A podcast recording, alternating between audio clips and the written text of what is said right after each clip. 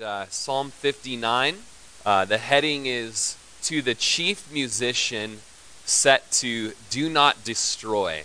A michtam of David when Saul sent men and they watched the house in order to kill him. So, interesting, you know, we're going through the Psalms, and uh, I'm thinking that we'll go through this book of Psalms, which goes through chapter 72, and uh, that, uh, you know, though it is a lot of poetry, and, you know, it's kind of like we're going through the worship hymnal of the temple, uh, there's a lot of history, too. We're covering a lot of the, the stories of Israel and David and and the, the trials and the battles and the defeats and the victories and all of those things and seeing God's faithful hand in all of it and uh, his uh, ability to deliver.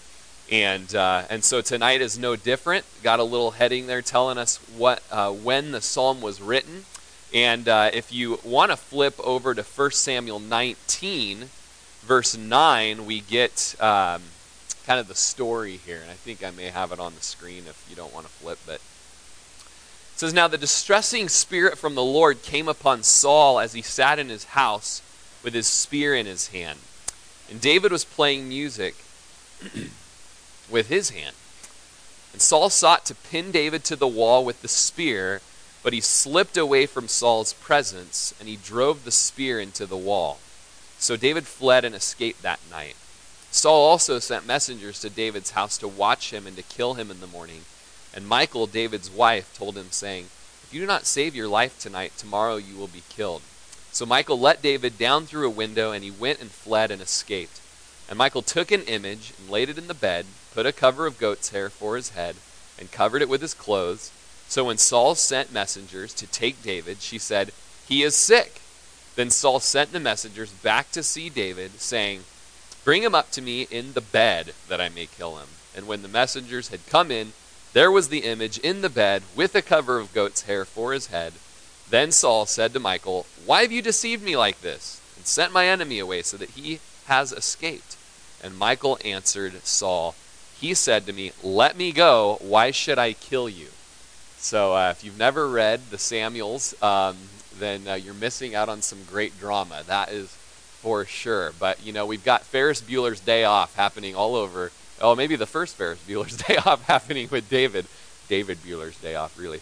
Um, and you know, hiding the you know the classic uh, playing hooky really is what David was doing as the image the uh, was in the bed with the hair, and uh, so talk about a trial though. Talk about you know escaping for your life, and such seems the lot of the people of the Lord.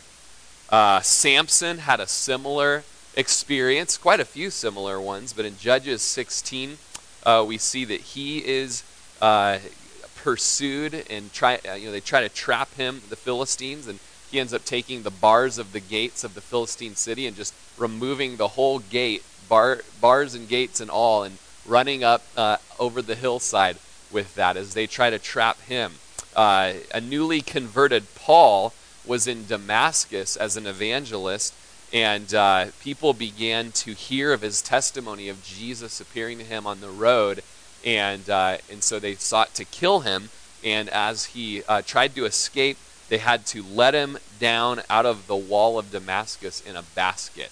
And so, just similar heroic escape plans to be delivered from uh, persecution from our enemies. And so, uh, no doubt many of us will uh, find ourselves in these situations at some point in our life as we live the life of the righteous. Uh, the enemy would seek to destroy us, and we would just need to trust the Lord for deliverance. And it's interesting in David's life, as you look at David's life, how many different people the Lord uses to come through for him. You know, it's just it's it's uh, whether it's you know the priest who David ran to, and the priest, uh, as David fled from Saul, and the priest gave um, David the, the showbread to eat. And then as he says, you know, do you have a sword? And he says, the only sword we've got here in this tabernacle is uh, the sword of Goliath, whom you killed. And he's like, that'll do. You know, I don't know. There's no other sword like it. You know, and he takes it. And and uh, all throughout David's life, there are people like this along the road that God provides and uses uh, to deliver. And so, not only are there times in our lives when we live the life of David, but there's times in our life where we, we we're the person Michal, you know, who's helping. Uh, we're the person um, uh, that would stand with our brother. We're the Jonathans, you know, who would shoot the arrow on that side of the rock to help our friends, um, you know, continue on in the righteous life.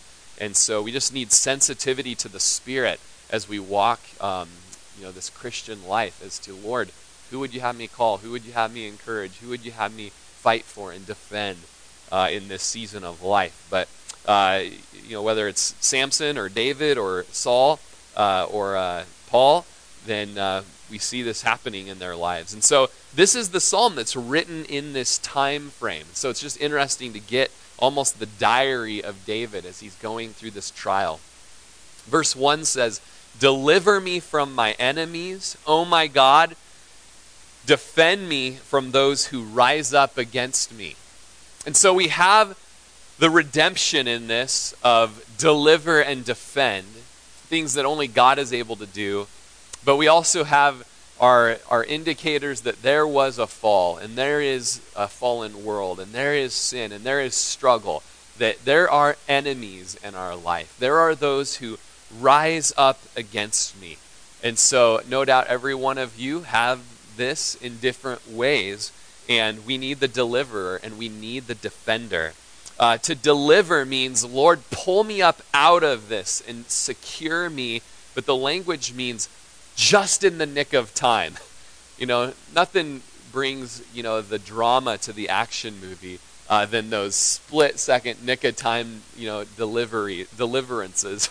Uh, you know, the helicopter rope coming down and oh, you know, as you're out of there and, and everyone woohoo, you know. But if it's just you know delivered and there wasn't really any danger, then what's the big deal, right? You know, the Lord likes to make much of Himself self by getting us out of these hairy situations. Deliver me just in time to bring much praise to your name.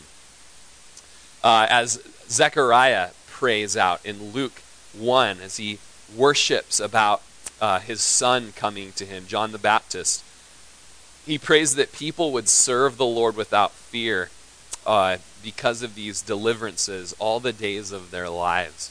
Paul would write in his final letter that he was delivered out of the mouth of Caesar Nero. He was delivered in that same, just in the nick of time, when it looked like Nero was going to kill Paul for the testimony of Jesus. It says, he, the Lord delivered me, and the Lord will deliver me from every evil work, and, and he will uh, preserve me for his heavenly kingdom. So the Lord likes to do that for his people in, in great ways. Um, he defends his people. And the word defend means to set me on high in an inaccessible and unattainable place from those who would exalt themselves against me and rise up against me. Again, in verse 2, deliver me from the workers of iniquity and save me from bloodthirsty men. And so, so far in verses 1 and 2, we have deliver, defend, deliver, and save these wonderful rescuing acts of our God. Deliver, defend, deliver, and save from these workers of iniquity and bloodthirsty men. You know, the workers of iniquity, it's, it's a deep language here that speaks of people that commit and plot some sort of calamity and deception against you and it's those who speak peace to mask evil. And, uh, you know, Psalm 55 came to mind. And, um, you know, there was a time when um, we had to make a decision as an elder team.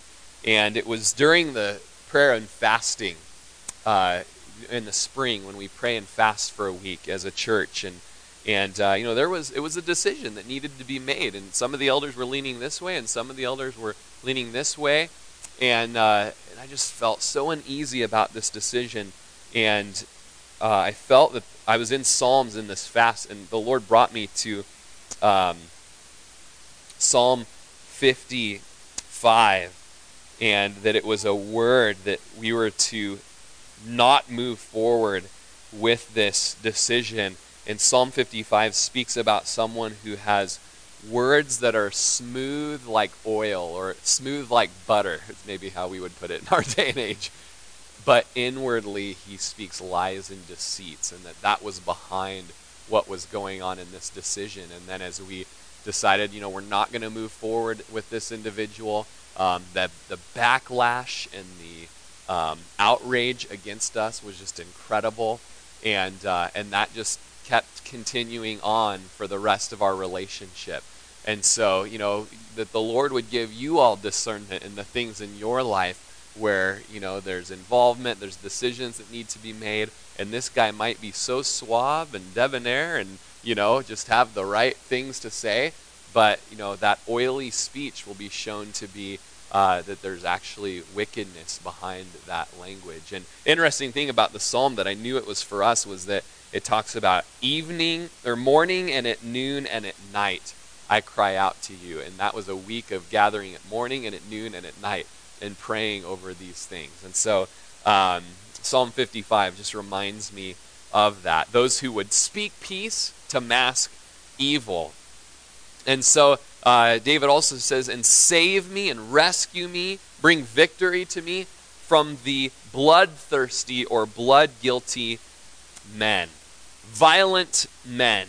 Uh, the Psalm 55 says, uh, it's the, the actual psalm that I'd had on my heart bloodthirsty and deceitful men shall not live out half of their days.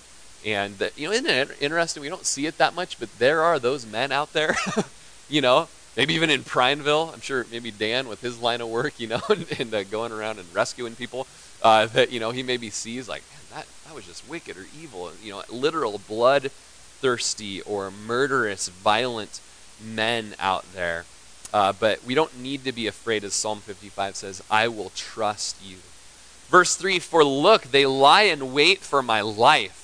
The mighty gather against me, not for my transgression, nor for my sin, O Lord.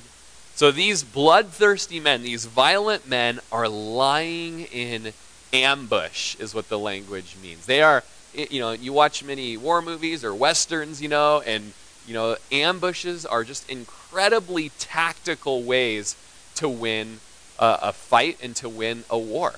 And all throughout the scripture, all throughout military history, you know, you'd think that everyone would always know the ambush is coming, but nobody ever knows that the ambush is coming. It's always when you least expect it. And these violent men, they they flank and they trap and they jump to, you know, basically get get my neck and to take my life. And uh, as much as I read kind of the, the stories of men in battle, uh, and they write about when they are ambushed, they just write about what a terrifying thing it is. You know, usually it's in the middle of the night as they're on patrol. And, uh, and they're jumped, you know, in a jungle or somewhere like that. And you don't know where the enemy is, and uh, and it's it's a terrifying thing. And here David writes about this ambush that these men are trying to set for him. It reminded me of Psalm 10, uh, verses 9 and 10. And maybe you remember many, many, many weeks ago, uh, this was before uh, even Second Corinthians, I think. Galatians and Second Corinthians, Psalm 10, when uh, it says, He lies in wait secretly as a lion in his den. He lies in wait to catch the poor. He catches the poor, and when he draws them into his net, so he crouches. He lies low, that the helpless may fall by his strength.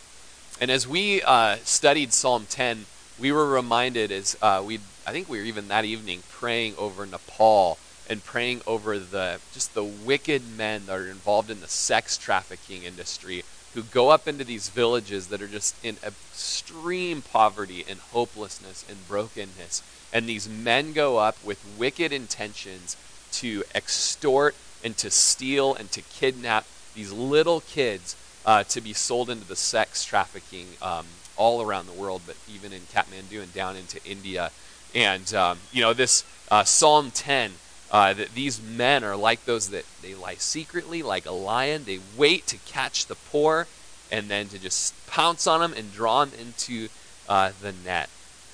And the Psalms, all throughout the Psalms, the, the authors will speak of the wicked men laying snares for me and hiding and marking out my steps when they lie in wait for my life. Speaking of that ambush. Um, Micah speaks of men lying in wait for blood and every man hunting his brother with a net.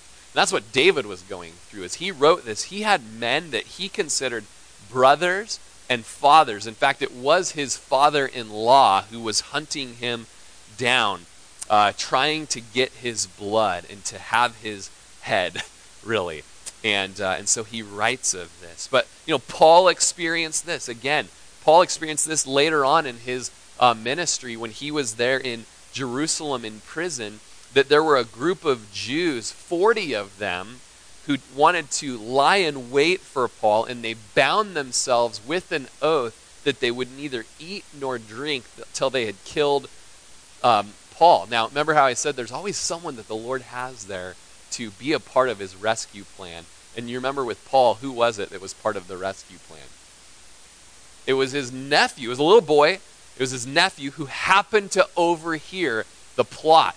And so he came, told a Roman soldier, and the Roman soldier came and set it up to uh, get Paul out of Dodge so that he could be, um, so that his life could be spared. So maybe you'd be the, the one that overhears something that's able to be a part of God's sovereign plan of rescuing uh, his servants. Of course, Jesus experienced this too. Men, mighty men, who set themselves up against them. As Psalm 2 prophesies of Jesus in 2 2, the kings of the earth set themselves, and rulers take counsel together against the Lord and against his anointed or his Messiah. And in Acts 4, when Peter's preaching, he said the kings of the earth took their stand and rulers were gathered together against the Lord and against his Christ. For truly against your holy servant Jesus, whom you anointed, rather this isn't this is the prayer of the early church, both Herod and Pontius Pilate with the Gentiles and the people of Israel were gathered together. And so these mighty men uh, gather against David, gather against and wait for his life. These are strong men, men who had uh, the, the intent to treat David hostilely and to attack him. There was a conspiracy involved. I mean, it doesn't get much more of a conspiracy than what David was going through until you look at the son of David and all the conspiracies that were going on against him. And, uh, you know, just writing in my notes, I think of many times in our church history where mighty men have gathered against our church and against our leadership. Men of renown, men who I remember meeting with friends and going, man, I've got this meeting and it's terrifying. And this is a guy that's just popular and, you know, it's over. And, uh, and just the Lord just said, man, you cannot be afraid of men. You know, you've got to continue on in truth. And these are the times that we've got to learn to run into the fortress of God. Amen. David knew that these mighty men were gathering against him. And he says, It's not because of transgression for my sin. I didn't have any crime, there wasn't any rebellion in me. But that's always a good thing to examine as we're going through these trials. Lord, is there any wicked way in me that's causing this to happen? As in Psalm 7 3, O Lord my God, if I have done this, if there's iniquity in my hands, if I've repaid evil to him who was at peace with me, or if I've plundered my enemy without a cause, let the enemy pursue me and overtake me. Yes, let him trample my life to the earth and lay my honor in the dust. You know, as we are going through these, uh, remember last week just uh, praying out with you guys, like, Lord, I think I'm righteous here, but I may not be righteous. That is a good prayer to have. Of course, we always think we're the right ones and the righteous ones, don't we? Uh, and so we need to ask the Lord to check us. Lord, if there's a, anything that I've done to bring this about, then Lord, uh, let me lose and let me um, be humbled in this so that I can repent. Um, you guys remember when Johnny spoke a couple weeks ago? He talked about uh, the two times when David had opportunity to kill Saul. Uh, once was in a cave when Saul was relieving himself, and once was out on a, plat, on a flat where Saul was sleeping and he had a spear and a water jug next to his head. And both times, David crept up, either snipped off the robe during the potty break, or uh, stole the, the spear and the water pitcher next to his head. And both times, David would wake Saul up or catch him and say, Why are you after me? I could have killed you right now, but I didn't. What wrong have I done? In fact, the story that we read that prefaced this psalm, that was the story of, um, you know, Michal putting the fake David in the bed and then run, you know, all that good stuff. Uh, the first nine verses before what we read, the story is that David knew that Saul was out to kill him. Jonathan knew that his dad Saul was out to kill him. And so Jonathan said, Hey, let me go talk to my dad, see if I can simmer things down, and, uh, and we'll see if we can work this out. So Jonathan goes to Saul and says, Hey, quit being a jerk to David. He's only done good for you. The only thing that he's done is he obeyed the Lord and trusted in the Lord, and the Lord delivered the Philistine into his hand. And even you rejoiced in this. He has done no evil. And so Saul says, You're right, he hasn't done anything wrong. He will live. And then the flip side of the coin was that while he's there playing, you know, okay, so I'll come in and play for you. And then uh, there's a, a threat on his life, the pinning to the wall. And this should always remind us of, you know what? There's really not one that's ever totally innocent except for one. You know, in the grand story of things, who is the innocent, just one? It's John 15 25 says that the word of God was fulfilled. It's written in the law that they hated me without a cause, Jesus says.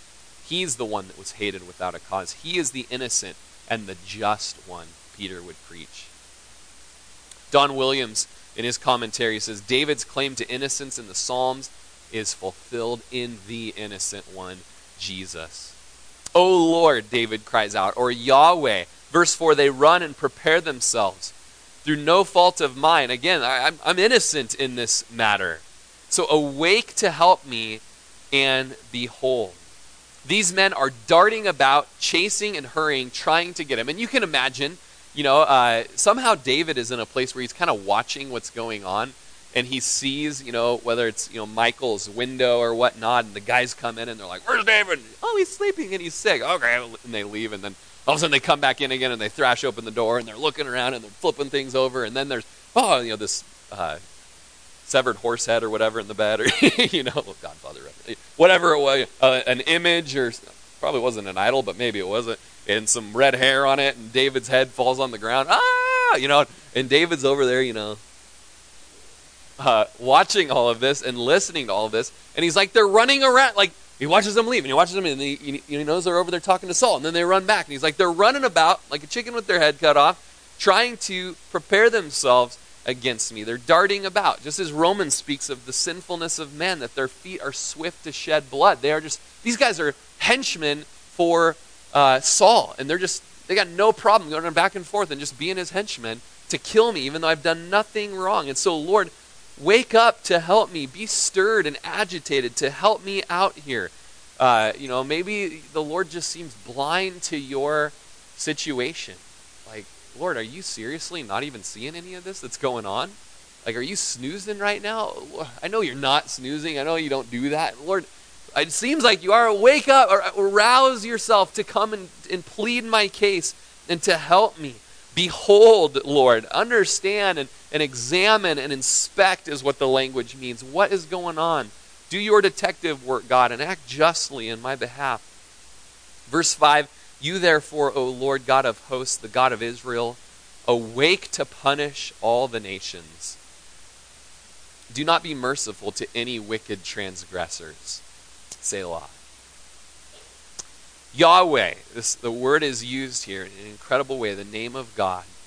You, Yahweh, the Lord God of hosts, you are the God of military men and troops. And so muster them for battle on my behalf. You are the God of Israel who has seen us through so much. We can go back to Father Abraham's days. We can go through Jacob's days. We can go through Joseph's days. We can go through the Exodus account. We can see you in the Red Sea and the provision of manna and the defeat, defeating our enemies. And Lord, you are the God of Israel and uh, the God of the armies of heaven. Wake up, again, is this phrase. Wake up to punish the nations. And the language for punish here, it can mean to inspect and to look and to avenge the Gentiles. Every translation says punish the nations here. But the definition of the word punish is rouse yourself to visit them. interesting. Awaken yourself to visit the nations. And we would pray that now as we're in the day of grace. Amen. We would pray that over Nepal tonight. We would pray that over Ethiopia. We would pray that over Senegal. We would pray that over Vietnam and Laos. And we pray, awaken yourselves and stir up the nations. And they will be punished for their wickedness, no doubt one day. But Lord, today in the church age, Lord, we pray that you would rouse yourself to visit them and show yourself to them. Don't be merciful to any wicked transgressors, men that aren't unrepentant, men that refuse to, to turn to you in repentance. Don't show compassion on them. You know, pour out judgment on them. As James tells us, judgment is without mercy to the one who's shown no mercy. But then he also says, but mercy triumphs over judgment.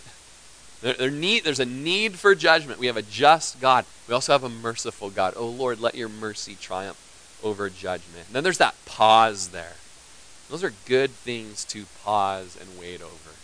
That the Lord would awaken himself in justice to work justice against those that are just running around, swift to shed blood, violent men, sex traffickers, uh, just wicked nations. And Lord, awaken to our cause on an individual level and the global cause as well. Uh, it's kind of interesting, and, and uh, the outlines that I kept running into in my studying was in these 17 verses. We have a cry for deliverance, then the crisis told to us, then a cry for judgment, then a refrain from the crisis, a confession of faith, then bring more judgment, God, and then a refrain from the crisis, then the crisis repeated, and then finally a prayer of worship. I mean, in this prayer, it just seems to kind of be hopping back and forth uh, between, uh, you know, oh, they're back again, and, and, and, oh, Lord, judgment, oh, Lord, and oh, Lord, oh, you're so good. And, oh, here they are again. and, uh, have you ever been there? No? Okay. But uh, it says, verse 6, here, here's the, uh, the enemies are back. At evening they return. And so apparently he's got his night vision goggles on now as he's looking over at um, Michal's house, you know. Uh, at evening they return, and they growl like a dog and go all around the city. And so it's sunset, it's dusk. And there's this running about, these feet that are just scampering about to try to kill him. They're trying to find him. No doubt Saul is screaming in the background saying, Find him, I want his head. And you've got these gaunt, loathsome dogs that are like trash hunters just growling and scowling the, uh, the village or the, the city at that time. Spurgeon called them the monarch Saul's bloodhounds, you know, that are just out searching for him. Uh, later on, uh, we see that when they can't find him, that they're howling uh, in their dogginess, and uh, they go all about the city. And you know, as you as you listen to the stories of um, Anne Frank, for instance, you know, Anne Frank, who's hiding in the Netherlands from the Nazis, and she's hiding and she's able to look out that one little window and she just is able to see that they're everywhere. Like, even if we are able to kind of get out and maybe make an escape, like, where are we going to go? They're everywhere. And there's just despair. And David, as he's looking out, he's like, they're all around the city looking for me. Verse 7, you'll like this, Mark. Indeed, they belch with their mouths. I'm sorry, I don't know seem to remember seem to remember how the dal bhat treated you in Nepal, but uh, indeed they they belch with their mouths. He, he knows that I love. Just if we could get that looked at, that'd be great. But swords are on their lips, for they say, "Who hears?" So uh, you know they belch with their mouths. Just interesting language there. It speaks of gushing out words. We're in that season with our children where, you know, it's just so great at the dinner table to just let out a little, you know, and precious little Laney girl just, you know, looking over at me so proud. And I'm like, have you been hanging out with the McKinnons again? And, uh, oh, oh, right. Yes, that's true. it's the kids' fault, right, Dan? And, uh, you know, so we have this, uh, and by the way, we correct them every time, just so you know, we don't let that go on. See, gra- see Grandma Barb just shaking her head. Oh, this generation. Um, but uh, just their mouths are allowed to just utter and gush words, right? Uh, as the Proverbs say, the mouth of the fools pours forth foolishness. And what kind of words were they? He says, swords were on their lips. And it's interesting that we can be those who are the Barnabases, who are known as the sons of encouragement in the book of Acts, or we can be those who speak like the piercing of the sword. And the Proverbs say there's one who speaks like the piercings of a sword, but the tongue of the wise promotes health. And they say, Who hears anyway? Uh, many times in the scriptures, you know, you see the pagans and the, the godless saying, God doesn't hear. He doesn't know. Like, where is he anyways? I don't see him here. Strike me dead. Strike me dead. Strike me dead. I dare you. You know, and uh, it's like, hey, don't try to exhaust the patience of the Lord in one hour because it's not going to happen. But verse 8 says, You, O Lord, shall laugh at them. Does the Lord have a sense of humor? Yes, he does. But it's not necessarily because a Jew and a, and a priest and a Muslim walked into a bar or something like that. It's uh, he laughs in a different way. He laughs in judgment. Uh, he holds the nation in derision. The nations will be his entertainment and his amusement and become a place of mockery for him. Because as we read earlier in Psalm 2, they are thinking that they can stand up and exalt themselves against the Lord and against the Christ. And that's when the Lord laughs. Like, you think you can stand against me? They plot a vain thing, Psalm 2 1 says. And later on, uh, it says in that same Psalm 2 4, He who sits in the heavens shall laugh. The Lord shall hold them in derision. And in Psalm 2 6, it says, Yet I've set my king on the holy hill of Zion. Speaking of Jesus, I will declare the decree. The Lord said to me, You are my son. Today I've begotten you. Incredible um, prophecy of Jesus being the Son of God. Ask of me, and I will give you the nations for your inheritance and the ends of the earth for your possession. So Jesus' Zionistic reign will include the nations worshiping him. And then Psalm 212 has this incredible addition to it Kiss the Son, lest he be angry, and you perish in the way when his wrath is kindled but a little. Blessed are those who put their trust in him. And so, just this incredible messianic psalm of the nations and the kings and the rulers exalting themselves against the Lord and trying to remove him. And the Lord just laughs, thinking, You even can kill him on a cross and you haven't beat me. That was all part of my plan. And uh, he holds them in derision. They're, they're mocked in thinking they can beat God. Verse 9 And so I will wait for you. I will wait for you owe you his strength, for God is my defense. I will wait for you. I will keep watch for you. You're the fortification, the refuge, and the protection. I don't know if anyone else has a New King James Version tonight and they notice this. Um, I will wait for you, owe you his strength.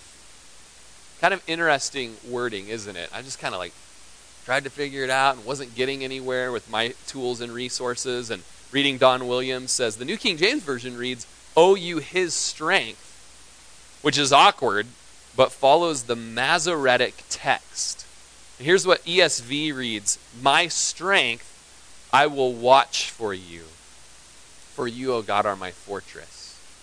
Or the New American Standard, because of his strength I will watch for you, for God is my stronghold. Again, he is our stronghold, our defense our refuge. I know that I've said this before, even in the Psalms, but I can't read of this fortress and not think of my grandpa, you know, back in World War II, and he was in a B 17. And when the B 17s first came out, I'm, I'm, just fascinated by these planes. It's one of those weird things that I trip into, like this, you know, like you gotta like snap your fingers in front of me. I'm just like, the technology of the 40s and, and what this plane was for back then, it's just incredible. And that my gramps was up in the nose of it, you know, and leading squadrons into battle. Just incredible for me. But this this plane, this giant plane, had 10 men in it. And all throughout the plane, there were different machine gun positions. And so Gramps was up in the front, and they used to have just a sh- machine gun right in the just in the front of out the glass nose, like like okay, I got a piece of glass between me and an enemy fighter. And then they moved to this like um, robotic machine gun in the front that had like an Xbox controller looking thing. And Grandpa used to tell me about, yeah, I had this thing, and I just like go like this, and the gun would just fire at the enemy as they were flying. But all throughout the, the plane, there were 10 guys, and they just, you know, all these, from any angle. The roof, there's a ball on the bottom that just, you know, it's, it's Star Wars stuff. Anyways, when the plane first came out in the early 30s, uh, it's from Boeing in Seattle. Uh, and the newspaper came to report on this just technological achievement, and the writer said, "This this plane is a fortress." I mean, if you had to be in the air and have, you know, Japanese Zeros or German Luftwaffe coming after you, like you want to be in this. You want 250 cows on your side and a whole bunch of armor around you. And this thing would take beatings. Uh, it'd be severed in half and have like a little flap of skin holding it together on the tail, and they'd come in for a landing. There's pictures, and Kenny Box posted it once for me, of just the whole front end of this thing getting chopped off, and the pilot's like feet are hanging out the front. And they're like, bring it in for a landing. Anyways, there's a reason I'm so pumped up about it is because it's a flying fortress and it brought men home alive. Lots of guys died. One in ten um, survived, is what the numbers are. Even my grandpa's ball turret gunner was shot and killed. Him. But uh, you know, men came back though. Uh, in, a, in incredible numbers, they came back. In the same way, the Lord is our flying fortress. You know, like man, if you got to be going somewhere, you want to be going with Him. You know, and the enemy will come at you in waves and in torrents. And Grandpa used to say, man, when those German fighters would come at you, it was like a pack of wolves just coming around you and coming around you and aiming for you. And they knew we were the lead plane, and they'd come, you know. And uh, and if we have to have the enemy coming at us, let's be in our God, our strength, our defense, our deliverer. In fact, defense means our high point, our refuge, our fortress. I promise I'll leave the B 17 stories out for like another three weeks, okay? But, uh, okay, we all know that's not going to happen. Verse 10 My God of mercy shall come to meet me. God shall let me see my desire on my enemies. I love this because it's how he closes the psalm out. My God of mercy. He makes it personal. It's like when Paul calls the gospel my gospel. That's what David's doing here. My gospel. My God of mercy, my God of covenantal, loyal love will come to meet me. And did that God of covenantal, loyal God come to meet us? He did. His name's Jesus. And he lets us see our desire on enemies. David would survive this trial, and he would get word in 2 Samuel 1 that Jonathan, his beloved friend, and Saul, his father in law, would be killed on Mount Gilboa and he would be able to weep and tear his clothes and cry out in sorrow and sadness. He would rather die than to have them die. I mean, that is incredible. But he saw his enemies lose when they would pursue him. Verse 11 Do not slay them, lest my people forget. Scatter them by your power and bring them down, O Lord, our shield. Like, don't kill them. That would be too easy and just be over. Lord, do something that would, you know, cause them to wander and almost be homeless and walk around in shame because uh, because people need to remember what you've done here. And so don't just kill them and let them become a byword. Let's watch and continually remember what you've done here. Scatter them by your power and faculty and strength and bring them down and cause them to fall down like rotten fruit off of trees hitting the ground. O Lord, our shield, which is in Hebrew Adonai Magen, which means the Lord, my defense ornament. He's our defense, He's our shield. Verse 12 For the sin of their mouth and the words of their lips, let them be taken in their pride. Let them even be taken in their pride. And for the cursing and lying which they speak. And so, sins of their mouth, Lord, let them be caught and overthrown by their presumptuous pride. Verse 13 Consume them in wrath, consume them, that they may not be. Just with emphasis, consume them, stop them, bring them to an end with your venomous, poisonous, heatful wrath. And let it be known that God rules in Jacob to the ends of the earth. All of this is so that God would be praised and worshiped to the ends of the earth. And And it says that, the God, that God rules in Jacob. And uh, William says God's people theologically are spoken of as Jacob rather than politically. So let the people, uh, let the God who rules over his people rule to the end of the earth. That all the nations would know that he is sovereign. Verse 14 And at evening they return. They growl like a dog and go all around the city. Have we heard that before? It's an exact verse from verse 6. He says it again. Oh no. You know, he's sitting there thinking and pondering all this, got his little binoculars out, still seeing what's going on over at Michal's house, and you know, they're howling and they're running around and they're still looking for him, you know, and, and they can't find him. And I like what Spurgeon said. He just says, To your kennel, dog. And I had to say that to Bruiser and Dudley right before I came over here. Get in there, kennel up. And that's what we say to our enemies as they wander up and down for food and looking to destroy us. Some of you know what this is actually like in real life, and I don't. Closest I have is in seventh grade soccer. We're family, right? We can share things here. Doesn't leave that door. Seventh grade soccer, the coach doesn't show up. So what do all the eighth graders say? Hey, let's give the seventh graders wedgies. Well, I was a pure little kid, and nobody touches my underwear, or I go to hell. We all know that. And so I, I run around for a while, and then I run down the street, and I never come back. I ran down to the Parks and Recs building and called my mommy and had her come get me. And I'll never forget, like, hiding behind a tree, and they're like, Where'd he go? You know, and I'm over there, like, Not on these Hanes. I don't think so. So I call my mom. I leave my soccer ball and my water jug at practice. And uh, mom comes and gets me from the Parks and Recs building. And then on Thursday, I got to show up at practice, and I'm kind of like, and they're like, "Where'd you go the other day, Rory?" I was like, "Oh, I, I, I went home. We didn't have practice." They're like, "Man, you just took off. We didn't know what happened." I was like, "Yeah, and I'm still pure." Yeah, I'm trying to think like, when did I ever have anybody do it? Like, that's all I got. Some of you have much, much worse. Not much worse, but a little bit worse. And we're able to say, to your kennel, dog. Verse, no. Okay. There was a stretch there. Verse 16 But I will sing of your power. Yes, and I will sing aloud of your mercy in the morning, for you've been my defense and refuge in the day of my trouble. So, all of this seeing the Lord go from, Lord, be my defense and refuge, to you have been my defense and my refuge, it calls for songs of loudest praise.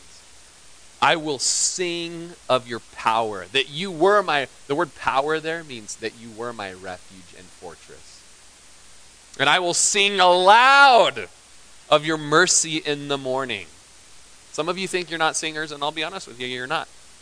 But the language here of singing aloud means to sing shrilly. Shrilly. Shrilly. It's just let it out. Let it out. When you know that you have had him as your rock and your defense and your fortress, woo! We got to belt it out. We got to sing shrilly. Because he's been our defense and refuge in the day of trouble. Verse 17, the last verse. The pain is almost over. To you, O my strength, I will sing praises, for God is my defense, my God of mercy. He's our refuge. He's our protection. He's worthy of songs on an instrument, is what that speaks of. As he's our high point and our refuge. And how wonderful to have it closed as he is our God of